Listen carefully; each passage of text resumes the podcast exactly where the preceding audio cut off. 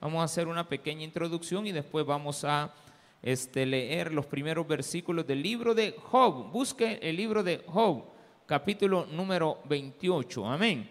Tenemos pantallita así, ¿verdad? Gloria a Dios, que yo no, no, yo no tengo allá por falta de... Algo pasó ahí, hay que verificar qué es lo que nos pasó ahí con el internet.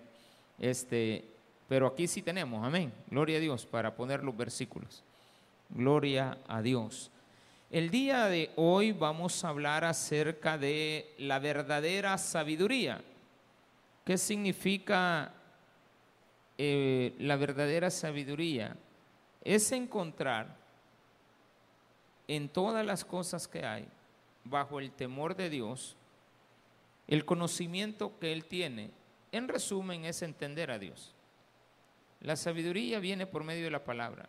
Y con la sabiduría de Dios nosotros podemos encontrar respuesta a todo lo que el mundo requiere que nosotros respondamos. No importa el tema, incluso hasta de ciencia, de matemáticas, de física, de astronomía, lo que usted quiera. Eh, problemas acerca de las respuestas acerca de la vida, de la muerte, de las enfermedades, del clima. Todo tiene respuesta en la palabra de Dios. Lo único que hay que buscarlo. Y entonces Job echa mano de esto. En el capítulo 28, versículo 1, vamos a leerlo. Si nos podemos poner de pie un momentito, nuevamente, para leer la palabra de Dios. Dice el versículo 1, ciertamente la plata tiene sus veneros y el oro lugar donde se refina el hierro se saca del polvo y de la piedra se funde el cobre. A las tinieblas ponen término y examinan todo a la perfección. Las piedras que hay en la oscuridad y en sombra de muerte. Abren minas lejos de lo habitado, en lugares olvidados donde el pie no pasa. Son suspendidos y balanceados, lejos de los demás hombres. De la tierra nace el pan y debajo de ella está como convertida en fuego. Lugar hay cuyas piedras son zafiro y sus polvos de oro. Senda que nunca la conoció ave, ni ojo de buitre la vio. Nunca la pisaron animales fieros, ni león pasó por ella. En el pedernal puso su mano y trastornó la raíz de los montes. De los peñacos cortó ríos y sus ojos vieron todo lo preciado detuvo los ríos en su nacimiento e hizo salir a luz lo escondido. Mas, ¿dónde se hallará la sabiduría? ¿Dónde está el lugar de la inteligencia? No conoce su valor el hombre, ni se halla en la tierra de los vivientes. El abismo dice, no está en mí. Y el mar dijo, ni conmigo. No se dará por oro, ni su precio será a peso de plata. No puede ser apreciada con oro de Ofir ni con ónice precioso, ni con zafiro. El oro no se igualará ni el diamante, ni se cambiará por alhaja de oro fino. No se hará mención de coral ni de perlas. La sabiduría es mejor que las piedras preciosas. No se igualará con ella topacio de Etiopía. No se podrá apreciar con oro fino. ¿De dónde pues vendrá la sabiduría? ¿Y dónde está el lugar de la inteligencia? Porque cubierta está a los ojos de todo viviente y a toda ave del cielo es oculta. El abadón y la muerte dijeron, su fama hemos oído con nuestros oídos. Dios entiende el camino de ella y conoce su lugar, porque la mira hasta los fines de la tierra y ve cuanto hay bajo los cielos. Al dar peso al viento y poner las aguas por medida, cuando Él dio ley a la lluvia y caminos al relámpago de los truenos, entonces la veía Él y la manifestaba la preparó y la descubrió también. Y dijo al hombre, he aquí que el temor del Señor es la sabiduría y él apartará del mal la inteligencia. Y el apartarse del mal la inteligencia. Vamos a orar. Parte, Padre, gracias te damos porque la oportunidad que nos das de estar en este lugar para poder aprender más de tu palabra te lo agradecemos infinitamente. Gracias por traernos a la iglesia para poder aprender muy de mañana que tenemos que buscar siempre la verdadera sabiduría. Gracias por todo. Amén Y amén. Gloria a Dios. Pueden tomar sus asientos. Bien, aquí viene una situación muy importante que todos y cada uno de los que estamos en la iglesia debemos de saber identificar.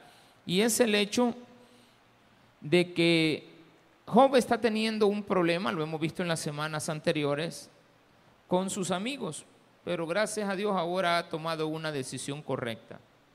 Ha dejado de estar discutiendo con los necios y ha empezado a hacer lo que debía desde el principio, exaltar la sabiduría de Dios y darse cuenta por el conocimiento que él tenía que a pesar de su enfermedad después de dos años y la pérdida de todo lo que tenía, porque todo lo había perdido, Job era un hombre rico y de repente, de un día para otro, se vuelve un hombre pobre. Y además enfermo, y además sin amigos, y además sin hijos, y además sin que nadie le pudiera otorgar un crédito. Además no había nadie quien diera algo por él porque ya no tenía garantías de ninguna manera, de ninguna naturaleza. Todo lo había perdido. Llegan los amigos de él y empiezan a discutir acerca de la condición en la que él se encuentra. Y ellos asumen de que él está mal por pecador.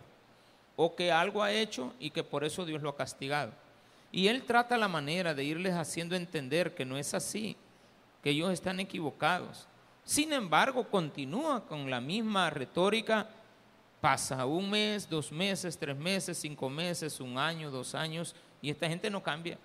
Entonces Job entiende y dice, bueno, no van a cambiar. Lo que voy a hacer es dirigir mi mirada a Dios y aunque ellos estén escuchando acá, me escuchen o no me escuchen, voy a empezar a identificar y a decir con mis palabras dónde está la verdadera sabiduría, porque todo estaba basado en entender a Dios, porque los amigos de Job decían, nosotros entendemos a Dios, porque si nosotros estamos bien, Dios no nos ha castigado.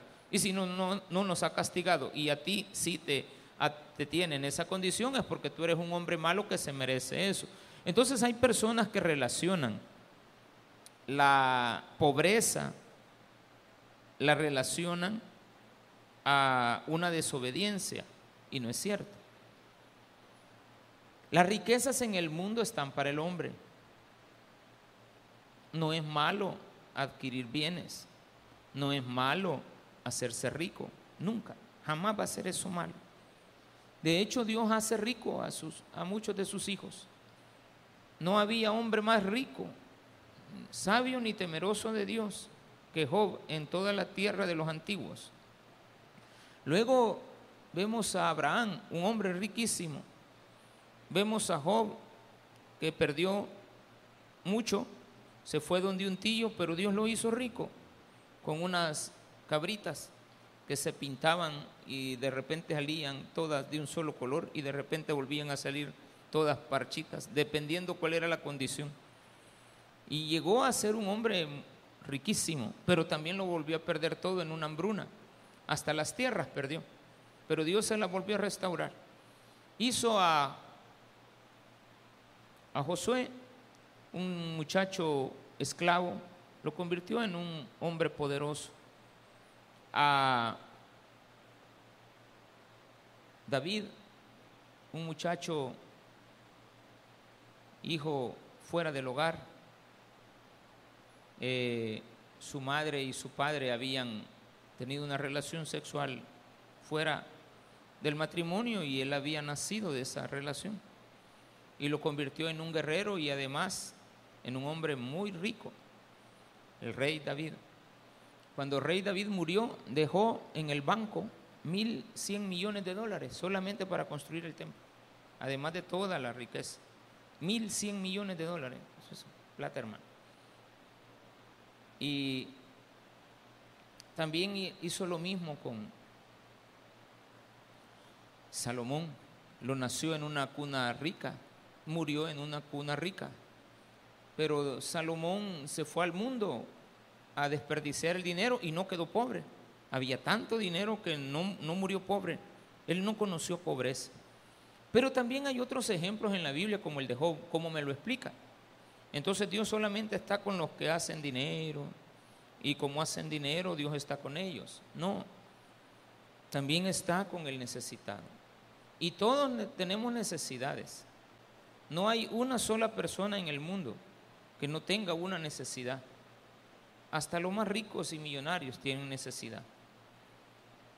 En el último suspiro de sus vidas necesitan el aire, ¿de acuerdo? Sea rico, sea pobre, usted necesita de Dios. Y Dios pone los estatutos a la... Dice que pesa el viento. Y sabemos perfectamente por medio de la ciencia que en la tabla periódica de los elementos hay, por el momento hay 116 elementos descubiertos. Y hay otros que no se saben cuántos son, pero se calcula que hay otros 16 más. Entonces le llaman tierras raras. O sea, son desconocidas, son tan pocos la cantidad de elementos que existen, pero el hombre ya entendió que eso hay. Ve en el universo y dice, bueno, el planeta Saturno está hecho de gases, Urano, Neptuno, hay otros que son rocas como Marte, eh, las galaxias. Y el hombre ha determinado que todo tiene un peso y que se sostienen y se mantienen por el mandamiento de Dios. Entonces Dios este Job hace mano, echa mano de ese conocimiento que él tiene y empieza a exaltar ese conocimiento. Y él, estando en la condición de pobreza, empieza a dar una cátedra de lo que es la verdadera sabiduría. ¿Y dónde está la verdadera riqueza?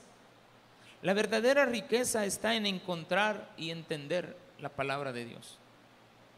Usted se va a volver rico conociendo la palabra de Dios.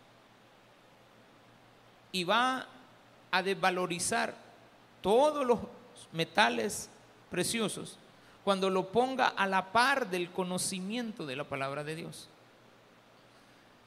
Salomón le dijo a Dios, dame sabiduría para guiar a este pueblo. Y Dios le dijo, te daré la sabiduría y lo demás pues vendrá por añadidura. Lastimosamente, como repito, Job, este, Salomón en una época de su vida hizo mal uso de los recursos que Dios le dio. Ese sí se portó mal, pero Dios no lo llevó a pobreza. No podía pasarlo por esa vergüenza.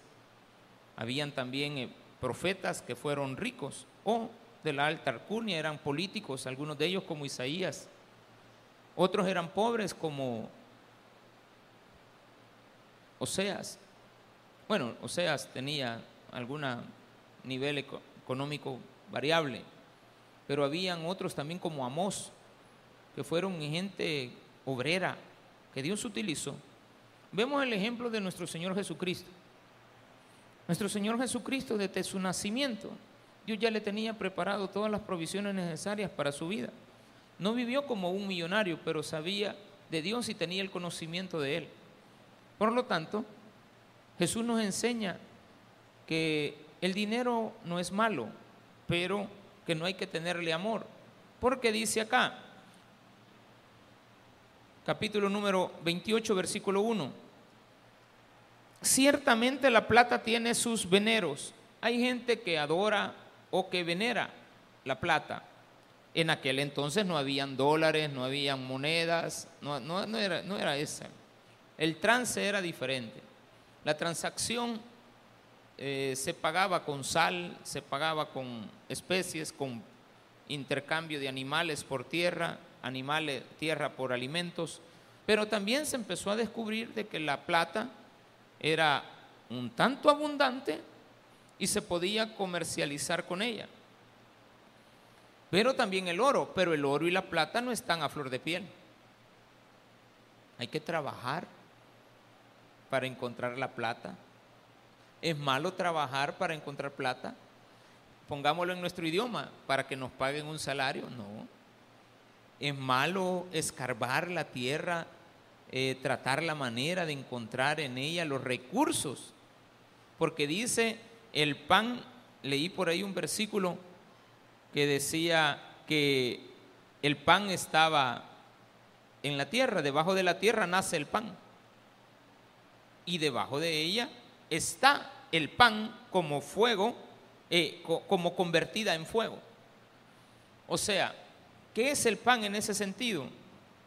Es haber encontrado el oro que nos sustentará y nos mantendrá. Porque necesitamos el dinero para vivir, sí. Si usted se fija, yo casi no hablo de prosperidad, no hablo mucho de temas de dinero, pero cuando toca hablarlo hay que tocarlo y hay que tocarlo inteligentemente.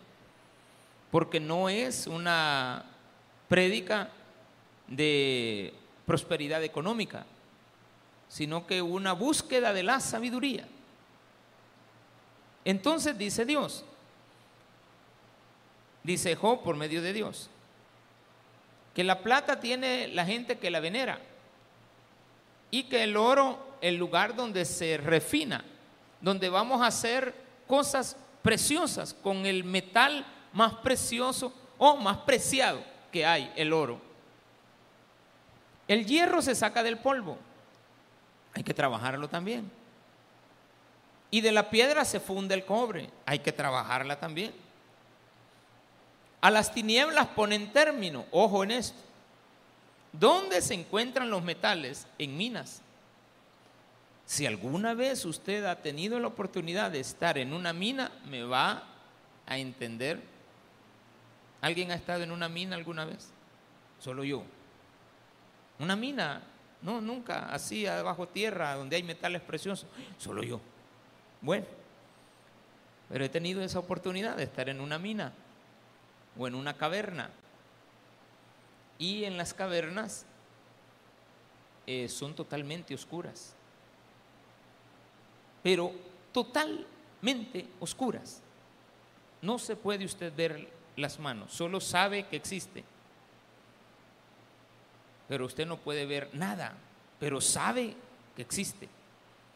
Entonces el hombre empezó a cavar en tierras y empezaron a encontrar en las profundidades, 700, 800 metros bajo tierra, metales preciosos. Y usted ve que hay minas a cielo abierto, son aquellas que se van escarbando y se va poniendo la tierra aparte y se van escarbando los grandes orificios y por lo general son minas de, de cobre.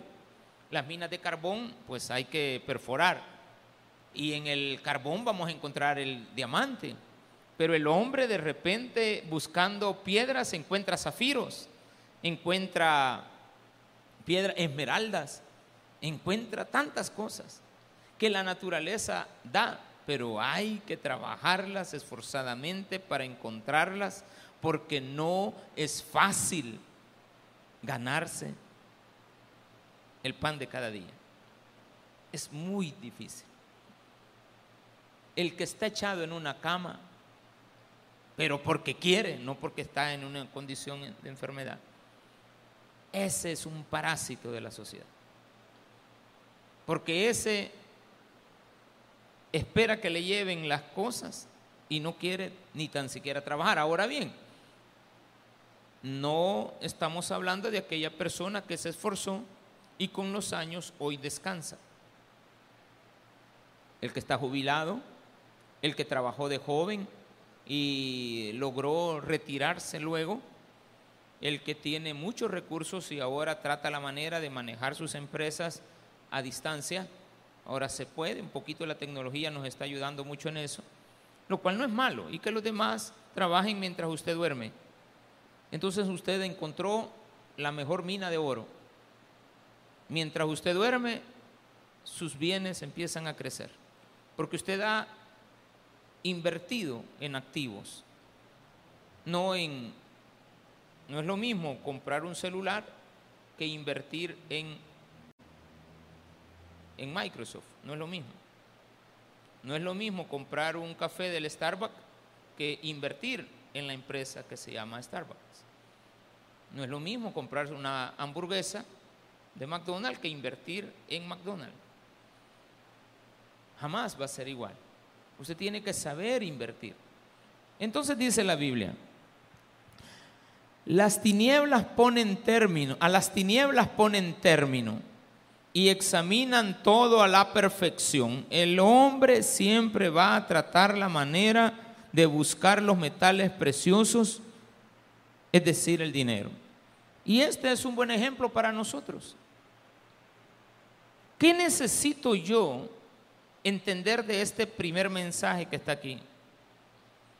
Que así como el hombre busca en las minas más oscuras el oro, el dinero, y lo trae a la luz para que veamos en la piedra preciosa, porque de nada el oro en, el, en la mina no, no es precioso.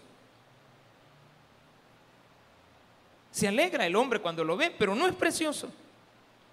Pero Él viene y en esa oscuridad donde nadie lo ve, lo trae a la luz. Así como el hombre trae el pan a la mesa, así como el hombre trae el sustento al hogar y se alegra cuando le pagan, así deberíamos nosotros de traer de lo más oscuro de nuestras vidas los metales más preciosos a la presencia del Señor. Y que los demás vean que hemos encontrado al Señor. Decirle a la gente, fui a la iglesia y encontré la sabiduría. Fui a la iglesia y me siento más satisfecho que cuando cobro mi salario. Fui a la iglesia y me hablaron de Cristo y encontré que Cristo es más valioso que todo el esfuerzo que hago, pero lo comparo con Él. No está hablando de que sea malo, está comparando que así como el hombre trae de lo más profundo de la oscuridad de las minas el oro a la luz, nosotros de igual manera debemos de traer esa luz a las personas que están en la oscuridad. O nosotros haber salido de la oscuridad y ahora presentarnos con Cristo. Que ese oro sea en nuestra mano el equivalente a tener en nuestras manos la sabiduría de Dios. Abren minas lejos de lo habitado. No es fácil. El hombre, también como el minero, debemos de a veces apartarnos del mundo. El apóstol Pablo dijo una vez, subí al tercer cielo. Pablo está hablando de él. Pero en esa época dice Pablo que fue cuando él se apartó. Cuando Pablo recibió de parte de Dios su llamado, Pablo desapareció. 14 años. ¿Qué fue hacer 14 años? A encontrarse con Dios. ¿Qué fue hacer Moisés al desierto 40 años? A encontrarse con Dios. ¿Cómo venía Moisés? Con autoridad. ¿Qué se encontró? Personas negativas. Pero él tenía autoridad. Venía con la palabra de Dios. ¿Quiénes eran los negativos? Todos. Hasta él comenzó con negatividad, pero trajo a la luz la sabiduría de la palabra de Dios. Dios hará esto si no dejas ir a mi pueblo. ¿Quiénes eran los negativos? Su pueblo. ¿Quiénes eran los negativos? Los egipcios, los extranjeros. Pero él tenía positividad había ido a lo más alejado del mundo a encontrar los metales más preciosos. Y de la misma manera que el minero busca los metales preciosos y se va lejos a ciudades donde no existen habitantes. Allá en Chile hace años hubo una, un derrumbe en una mina, ¿se acuerdan todos? 33 mineros quedaron atrapados. Y uno decía, ¿y dónde están atrapados? y, los mapas determinaron que según una explosión y ellos estaban en tal lugar, ellos estaban a 700 metros en línea recta. Y empezaron una situación de encontrarlos y encontraron con un papelito, le mandaron, estamos vivos los 33. Y esa fue una de las hazañas más grandes como ir a traer a un astronauta salvadoreño a la estación espacial. Casi nadie le ha dado relevancia a eso como cuando se hizo el rescate de los primeros este, astronautas que quedaron atrapados en, en, la, en el Apolo 13. Pero cuando nosotros vemos la historia de Hollywood que nos ha presentado Gravity y todas estas historias, eh, supongo que no le dimos tanta importancia como el récord más grande que un astronauta ha tenido y para gloria de Dios, un salvadoreño. Frank Rubio. De seguro van a hacer películas, pero el conocimiento que este hombre trae y el conocimiento que la ciencia va a tener de la experiencia que él, tenido, que él ha tenido, nos va a dar mucha información. Ah, pues de la misma manera, cuando encontramos algo nuevo, algo que nunca habíamos visto, algo que nunca habíamos experimentado, lo traemos al conocimiento de la ciencia, al conocimiento de la humanidad. De la misma manera, nosotros que hemos encontrado a Cristo, ¿por qué no le presentamos a la gente al Señor? Nos cuesta. Pero aquí no está diciendo que el minero lo hace mal. Dice, si el minero hace eso, tú por qué no has identificado que la mina que tienes es la palabra de Dios que tienes que traer a la gente. Versículo número 5. De la tierra nace el pan y debajo de ella está como convertida en fuego. Bueno, debajo de la tierra nace el pan, se refiere al oro, ya lo expliqué. Pero en cierta medida ocupa otra frase, debajo de ella está como convertida en fuego. Así como agarramos el oro y lo fundimos. ¿Con qué lo fundimos? Con, con fuego. ¿Y qué hace el fuego cuando le está pegando al oro? Lo limpia. ¿Qué hace? Bueno, no sé si alguna vez lo ha visto, pero yo he sido metido, ¿de acuerdo? Todo me he fijado cómo lo hace la gente.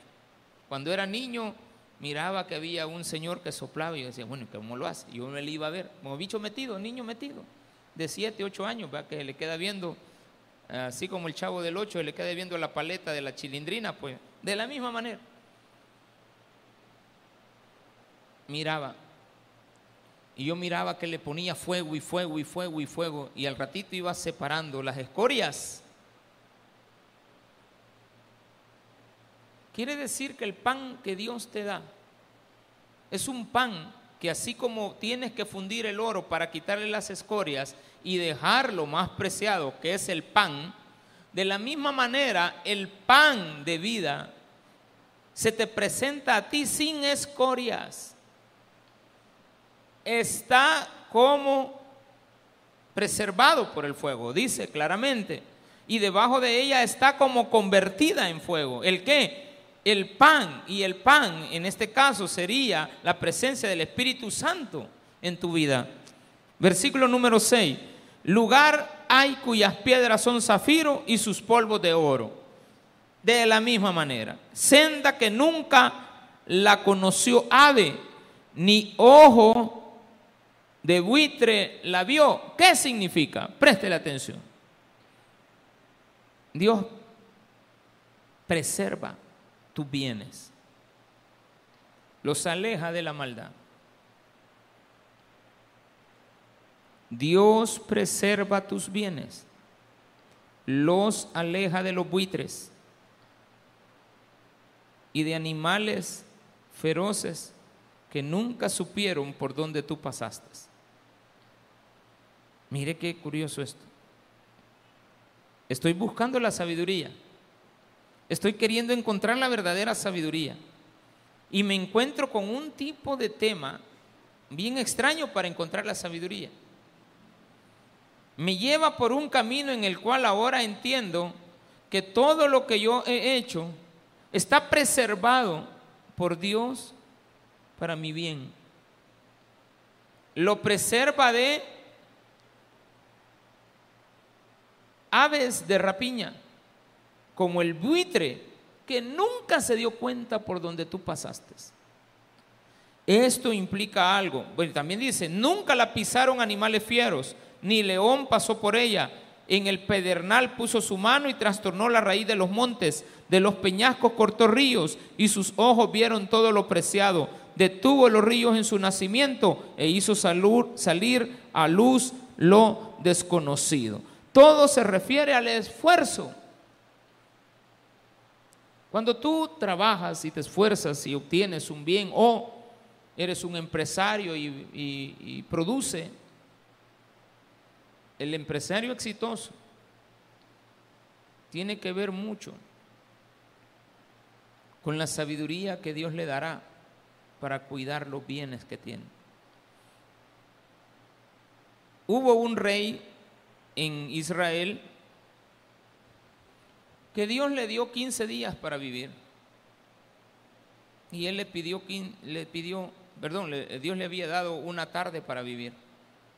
Y él le pidió a Dios, bueno, hizo una oración y le dijo, acuérdate que yo no he sido malo, yo me he portado bien, yo he hecho lo correcto delante de tus ojos. ¿Por qué no me das un poco más de vida? Y se la dio. 15 años más de vida. Uno de sus hijos, Manasés, en una ocasión se se dislumbró por querer dar a conocer lo que Dios le había dado. Y de Babilonia vino el rey y fue invitado al palacio del rey de Israel. Este es el equivalente como que usted meta a su vecina a su casa y ella le codicie todo lo que tiene. Entonces el rey de Babilonia, cuando regresó a Babilonia, venía con aquella cosa en la mente. Un día voy a entrar a la casa de Israel porque ahí hay muchas cosas preciosas. Entonces Manasés metió al buitre a la casa. Y muchas veces Dios quiere que lo que tú tienes sea preservado y no se lo enseñes a los buitres. Pero para ti los buitres muchas veces son mansas palomas. Ves a una oveja, pero realmente es un lobo. Confía demasiado. Y aquí Dios está haciendo algo contigo en secreto voy a preservar, voy a cuidarte, voy a hacer que el camino que tú sigues sea un secreto. Porque quiero tu bienestar. Pues de la misma manera que tú estás siendo preservado por tus bienes, porque para ti son preciosos y te costaron, pues déjame decirte que yo te los voy a cuidar. Entonces confía en mí para cuidarte los bienes. Mas, ¿dónde estoy en el 12, mas ¿dónde se hallará la sabiduría? ¿Dónde está el lugar de la inteligencia? No conoce su valor, ni se halla en la tierra de los vivientes. El abismo dice, no está en mí. Y el mar dijo, ni conmigo.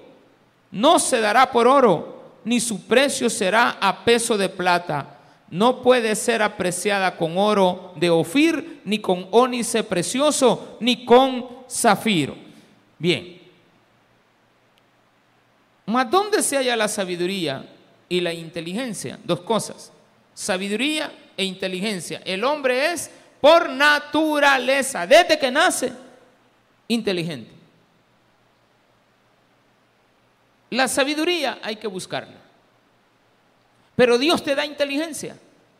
Algunos ocupan la inteligencia que tienen para derrochar, otros ocupan la inteligencia que tienen para producir.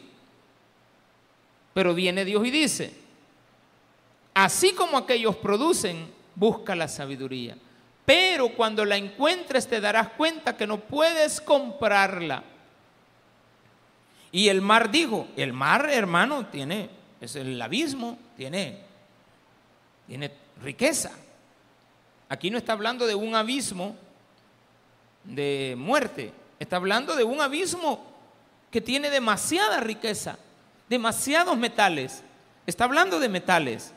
Entonces dice, por más que yo tengo, por más oro que hay en la tierra, el abismo, por más metales, por zafiros, por ónice, por plata que tengo en mí, por el cobre que hay en mí, por todo lo que existe en mí, los nutrientes que hay en la tierra, no está en mí la sabiduría. Y dice el mar, que es otra fuente de grandes bendiciones para el hombre. Dice el mar, he buscado la sabiduría en todos los peces, en todos los animales, no está aquí. Pero Dios ha hecho todo eso. ¿De quiénes son los animales? De Dios. ¿De quién es el universo? De Él. Entonces dice, no está en mí, pero no puede ser apreciada con oro.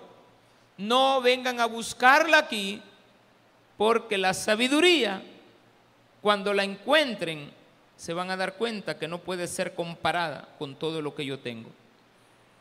No se hará mención de coral ni de perlas. La sabiduría es mejor que las piedras preciosas. No se igualará con ella topacio de Etiopía. Versículo 20. ¿De dónde pues vendrá la sabiduría? Hoy no dice dónde se halla. Ya sé que no se halla ahí. Ahora dice, ¿de dónde viene? ¿Y dónde está el lugar de la inteligencia? Esa es la misma pregunta. ¿Dónde está el lugar de la inteligencia? Pero ahora ya no solamente anda buscando, sino que dice de dónde viene. Versículo 21, cubierta está a los ojos de todo viviente, no cualquiera. Y a toda ave del cielo es oculta. El abadón y la muerte dijeron, preguntas que siempre nos vamos a hacer. ¿Qué va a pasar después de la muerte? Aquí hay respuesta en la palabra de Dios. A la pregunta más difícil que hay, que toda la humanidad siempre se ha hecho, es ¿qué hay después de la muerte? Solamente la sabiduría de Dios nos dice que hay vida después de la muerte. Entonces, qué importante es esto. Porque el mirar hasta los fines de la tierra y ve cuánto hay bajo los cielos al dar peso al viento, qué importante. Dios es el que controla todos los mandamientos de la tierra, del universo. El agua, el mar, hasta dónde llega, los ríos si se detienen, los ríos si producen. Pero ¿qué hacemos nosotros? Destruimos los mares y después vienen las consecuencias. Le metemos contaminantes a los ríos, van a parar al mar, el mar evapora el agua, el, el, sol evapora el agua, la sube en partículas, viene Dios después, la reúne nuevamente allá en los mares y la viene a depositar nuevamente a la tierra, pero viene contaminada, esa no es culpa de Dios. El hombre muchas veces por su sabiduría arruina las, por su inteligencia arruina las cosas. Destruimos lo que tenemos. Nos pagan un salario y lo derrochamos. Nos dan una bendición y no la aprovechamos. Dejamos de ser obedientes. No está hablando de como consecuencia. Está hablando del hecho de que cuando yo soy obediente, pues voy a tener bendición, no riqueza. Bendición, que es mejor. ¿Qué prefiero, riqueza o bendición? Prefiero un salario que esté bendecido por Dios a un salario que yo haya obtenido con mi inteligencia. Bueno, no digamos salario, pongámosle un bien que yo, yo, ya, yo haya adquirido con mi inteligencia.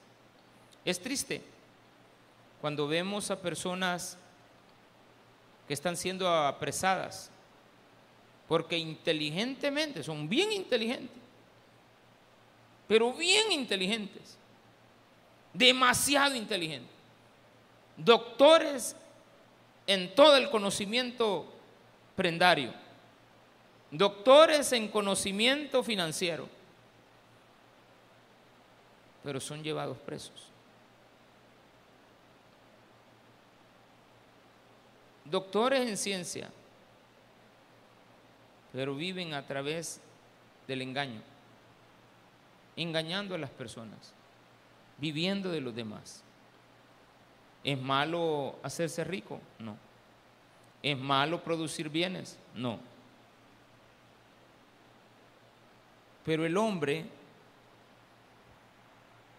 dice, Dios, el, el, Job dice, Dios entiende el camino de ella y conoce su lugar. ¿A dónde? La muerte. Dios conoce el camino de ella.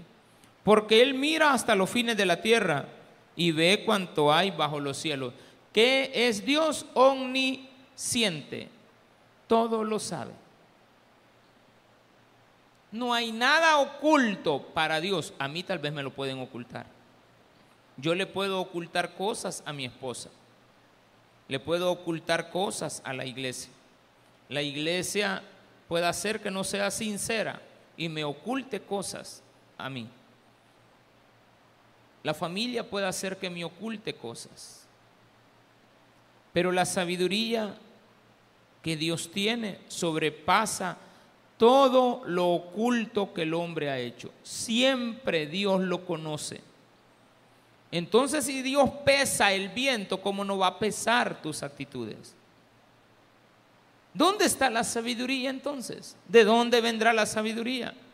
Está en Dios y viene de Él. ¿Qué tengo que hacerla? Buscarla como el minero busca la plata. Cuidarla porque la voy a traer de la oscuridad a la luz. Y hoy que está a la luz todos la quieren. Es bien feo que te roben el salario. A mí un hombre nunca se me olvidará. Antes ahí por el Cine París quedaba el, bueno, no sé si conocen dónde queda el Cine París, estoy hablando tontera yo ahorita. Allá por el Mercado Central hay una tienda que se llama Morena, ah, esa sí creo que la conoce. Adelantito de la tienda Morena estaba Botas el Charro, ¿de acuerdo? Ahí están las botillas del charro, ¿de acuerdo? Botas del Charro. Y adelante de las botas del Charro estaba una oficina jurídica. Y yo ahí tenía un cliente. Yo le vendía, tenía ocho años de edad. Y ahí había un cliente mío. Yo siempre, por cada semana, lo iba a visitar y le vendía billetes de lotería. Se los dejaba y él los escogía y me compraba, era un licenciado. También ahí en el charro había un señor que me compraba. También en Panville había una señora que me compraba. Entonces, como yo andaba vendiendo de puesto en puesto, y como era un niño que andaba con sus billetillos de lotería, pero un buen día, bueno, digo bueno, bueno para mí porque me dio una gran lección, pero qué malo fue para el hombre que estaba en la puerta. Y yo le dije, voy a ir a visitar al licenciado. Y él me dijo, él no está, me dijo, está ocupado. Pero ¿Qué le traías? Me dijo. Ah, unos, a enseñar unos billetes. Dámelos. Y yo se los voy a ir a enseñar mientras él sale. Un niño inocente. Se los di. No todos, pero le di como unos tres, tres series, de, tres este, billetes de, para que él escogiera. Yo sabía que a él le gustaba el no se me olvida nunca, el 1, el 3 y el 7. Pero yo no andaba 7. Entonces le dije, mire, como no ando el 7, le voy a dejar el 9. Entonces le dejé, a él le gustaban números impares, el 1, 3 o 9. Y le dejé los billetillos ahí. Para mí es un gran costo. Y se fue. Y yo me quedé en la entrada. 10 minutos, 20 minutos. Sin exagerar, esperé 30 minutos. Nunca bajaste. Después me dio la curiosidad y entré. Y fui a la oficina del licenciado. El licenciado, este, un señor que estaba allá abajo me dijo que él le iba a subirlo. No, no ha venido. Ay, hijo, me dijo, ya te bajó. Jamás, nunca en la vida le volví a prestar un billete de lotería a nadie. ¿De acuerdo? Jamás. Porque para mí era pérdida. Valía en aquel entonces tres colones cada vigésimo. Colones. Y eran 60 más 60 más 60. 180 colones. Lo que ganaba en dos semanas. Aunque no lo crea, a los ocho años yo ganaba esa cantidad de dinero. En dos semanas, 180 colones, va. Le daba a mi mamá una cantidad y yo me quedaba con la demás. Ella no sabía en que yo lo gastaba, no tenía por qué darle razón. Yo era un niño bien independiente. Yo me compraba mis cositas. No, no tenía por qué depender de que alguien me dijera, pero sí me dolió. Y es más, yo le dije a mi mamá, mamá, vi que hoy perdí. No te preocupes, me dijo ella, pero yo andaba con aquello que yo tenía que recuperar. Dije, bueno, ¿y cómo hago para recuperar? Tener que vender más y le voy a estar dando más de mi ganancia. Sin decirle nada, le recuperé el dinero. O sea, no, no había por qué. Pero me quedó la experiencia. Hay gente mala. No tienes que confiar. Tú vienes a cualquiera. Aquí te presto las escrituras. Ay, Dios mío. Hmm. No le han de prestar. Sí se las puede prestar porque son públicas, ¿verdad? Porque nadie es dueño de las escrituras. Pero no confíe. Y tiene que saber que hay gente que quiere hacer cosas buenas, pero parece que las está haciendo malas. Pero las está haciendo bien. Pero usted cree que las está haciendo malas porque muchas veces somos desconfiados. Y hay gente que nos va a ayudar. Yo le digo a las personas muchas veces que yo les ayudo, ¿quién se arriesga? ¿Está arriesgando algo? No. Estoy arriesgándolo yo todo. Pero si yo lo estoy arriesgando es porque confío, quiero ayudarte. Y si me bajas, pues bájame. Yo no voy a perder nada. Si tú me quieres estafar, estáfame. Yo no, no me voy a dejar. Pero si no me doy cuenta que me has estafado, estáfame. Pastor me dijo, pastor me dijo todavía. Aquí le ando dos quintales de frijoles. Me Ay, hijo, pero es que mira, yo, pero como confié que me dijo pastor. Yo no lo conocía, pero me dijo pastor, me, me todo. Y ya no tenía ocho años, sino que ya tenía 48 años, ¿de acuerdo? Pastor, le vendo los dos quintales de frijol. Mire, está sabroso. Y ya lo sacó. Está bueno, le digo. Vaya, pues, ¿cuánto querés? Es que mire, fíjese de que nos quedaron y no los agarran. Y ya le di el dinero. Vaya, los dos quintales de arroz de frijol. Ya cuando los abrí, el puchito de frijoles donde él había sacado el hoyo, lo demás eran piedras. Siempre lo van a uno. Ahora me pregunto, ¿quién vive desgraciadamente? El que me robó los billetes de lotería todavía. El otro está empezando a vivir de una manera ¿Se acuerdan los que nos robaron el bus de aquí de la iglesia? Ahí estaba parqueado. En una lluvia vino alguien, se lo llevó. Y todavía me dicen, va, ahí lo llevaban, pastor. Me vienen ahí, pastor, fíjate que el bus, yo, hermano, ahí está el transporte para que se vayan. Pastor, fíjate que el bus no está. Fíjate que me dijo, no está. Le Hermano, se han robado el bus. Ya sabía yo, se lo habían robado. Allá lo fuimos a buscar, allá hasta en la noche íbamos allá por y lo Vasco llegué, como a las 11 de la noche y media. Les digo, no, ya no lo busquemos. Allá en Nicaragua de estar, dije A los días vi una noticia del periódico y había en la portada un hombre que lo habían, pero ahí estaba todo desfigurado de golpes.